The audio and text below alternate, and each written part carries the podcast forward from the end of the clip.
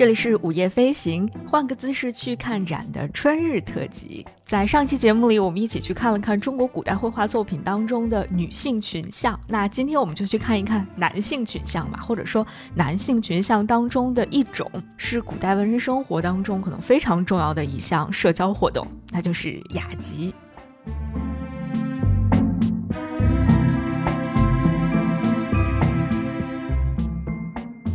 中国古代文人历来是崇尚风雅的，无论是到外面去游山玩水，还是吟诗作赋，甚至是喝上两杯搞搞社交什么的，都会非常的讲究那种品味和格调。所以呢，当时的士大夫们就逐渐的发明出了一种叫雅集的东西。那这些人在雅集上都会干些什么呢？其实内容非常丰富啊，比如说焚香挂画，然后我们都非常熟悉的吟诗作赋啊、弹琴唱歌、品茶聊天什么的，甚至还有一些会组织集体出游活动，看海、听涛、垂钓都可以成为雅集当中的一部分。那这样听起来，是不是这种文人雅集有一点像我们现在组织的像文化沙龙啊，或者是呃主题的小聚会之类的，或者线下读书会、兴趣小组什么的？而且古代的这种文人小团体呢，他们一旦开始进行一些集体活动之后，呃，是会定期来组织这个雅集的。大概比如说十天一次，或者一个月就要大家一起见一次面了。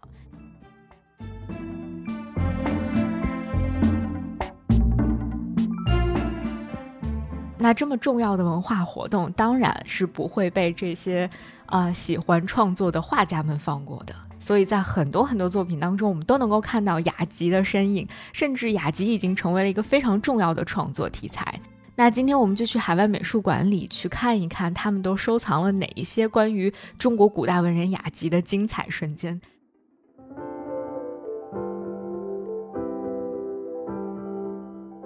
首先呢，我们会去往的是美国的大都会美术馆，在这里呢，他们收藏了一幅名叫《琉璃堂人物图》的作品。那这幅作品呢，记录下的可不是一场普普通通的文人雅集了，因为参加这次雅集的人物都是非一般的人物。他所描绘的是唐代的著名诗人王昌龄和他的诗友们，他们在江宁县的承认所琉璃堂厅前聚会吟唱的一个场景。他的原作者是周文举，是五代南唐时的一位画家。不过大都会美术馆现在收藏的这个呢，也是宋代的一个摹本了。那在这幅画当中呢，呃，一共画了十一个著名的人物。这十一个人里面呢，有一名僧人、七位文人和三个侍者。其中坐在僧人对面的那个穿着黑色衣服的人就是王昌龄，而这位僧人就是法圣。那还有一个很有趣的人物，就是在画的后半段，有一个人靠着松树，动作有一点可爱，那个人就是诗人李白。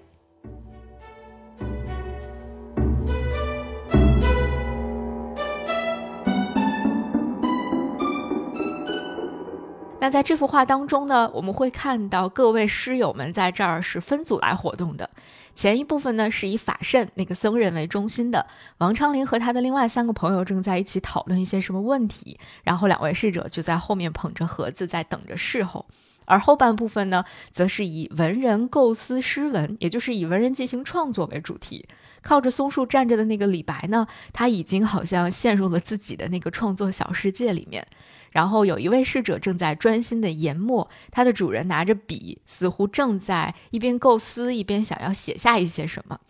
而最后的这两位朋友呢，就在共展一本诗集，其中有一个人呢回头仰望着天空，好像若有所思的样子。就整个这个画面是一种啊动静结合、错落有致的这样的一个节奏和搭配，把文人雅集上的那种风雅有趣、才华流动的氛围表现得非常的到位。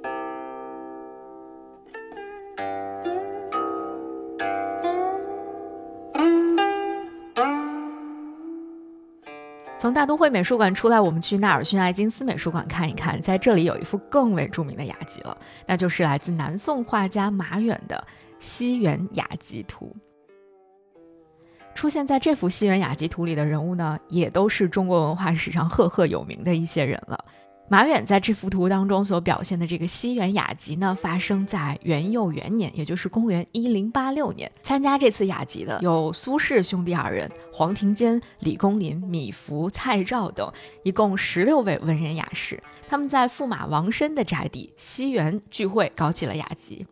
那马远所画的这幅作品呢，原本是一个长卷，一共分成了四段，但是今天纳尔逊艾金斯美术馆收藏的是其中的两段。一段呢，所描绘的是这个春熙初长，春柳初绿，和我们现在的这个时节非常相似啊。那在这个里面呢，传说当中的苏轼正在拄着拐杖悠然地过桥，而他身边的小童子呢，扛着一个羽扇跟在他的后面。那另外一段呢，所描画的人物就比较多了，描绘的是著名的书法家米芾正在挥毫泼墨，而各位朋友们呢，或坐或立的在一边围观他的创作。那在他们周边的这些苍松翠柏、清溪潺潺的景象呢，共同的为我们展现出了一幅人杰地灵、才情纷飞的这种雅集场景。这幅作品可能是我看过的雅集图里面最让我觉得，呃，舒服惬意，而且韵味悠远的这样的一幅作品了。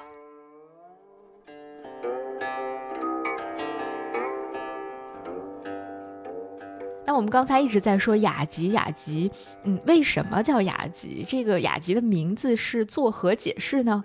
那其中这个雅有中正、美好、合乎规范的意思，而集呢就是汇合、相汇聚的意思。那雅集者呢，古人讲以雅为诉求，以集为形态。崇尚这种中正、美好、合乎规范的理念的人呢，呃，怀抱着同样的情怀来做一些非常中正、美好的事情，因此而开启的这场聚会就叫雅集了。所以雅集有一种高尚不庸俗、美好不粗鄙的这样的一个寓意在里面，所以叫雅集。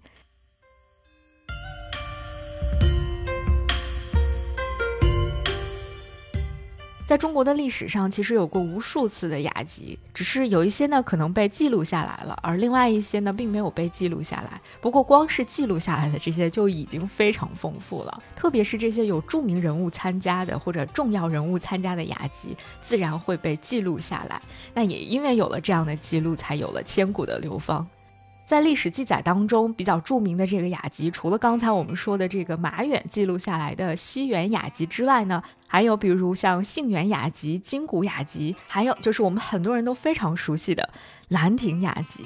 那在上期节目当中，我们提到的一位非常著名的明代画家仇英，他就曾经创作过一幅名为《兰亭雅集图》的作品。那除此之外呢？当然还有很多的文学家、画家都围绕着《兰亭雅集》进行过同题创作，其中最著名的可能就是王羲之的那幅文辞与书法并绝的千古名作《兰亭集序》了。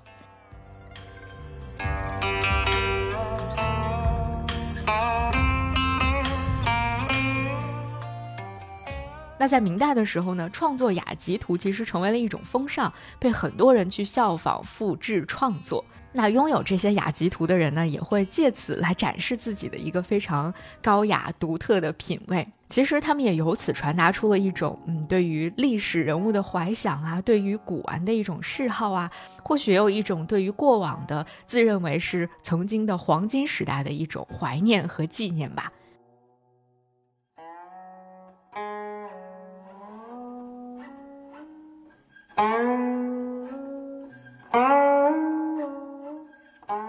最后可以来跟大家分享一个小小的边角料，我觉得很有意思，就是很多明清时期的官员，他们也会。自己或者委托一些画家来创作雅集图，而在创作的过程当中呢，会要求画家悄悄地将这位官员自己的肖像植入到雅集图当中。呃，也许他自己并没有亲身参与过那场雅集啊，但是呢，他希望自己能够被画在这幅画当中。我觉得这可能也是一种，嗯，所谓社会上追求风雅、古典趣味和自己寻找身份认同的一种行为，或者说一种表现吧。这也许也可以被看作是。一种二创吧。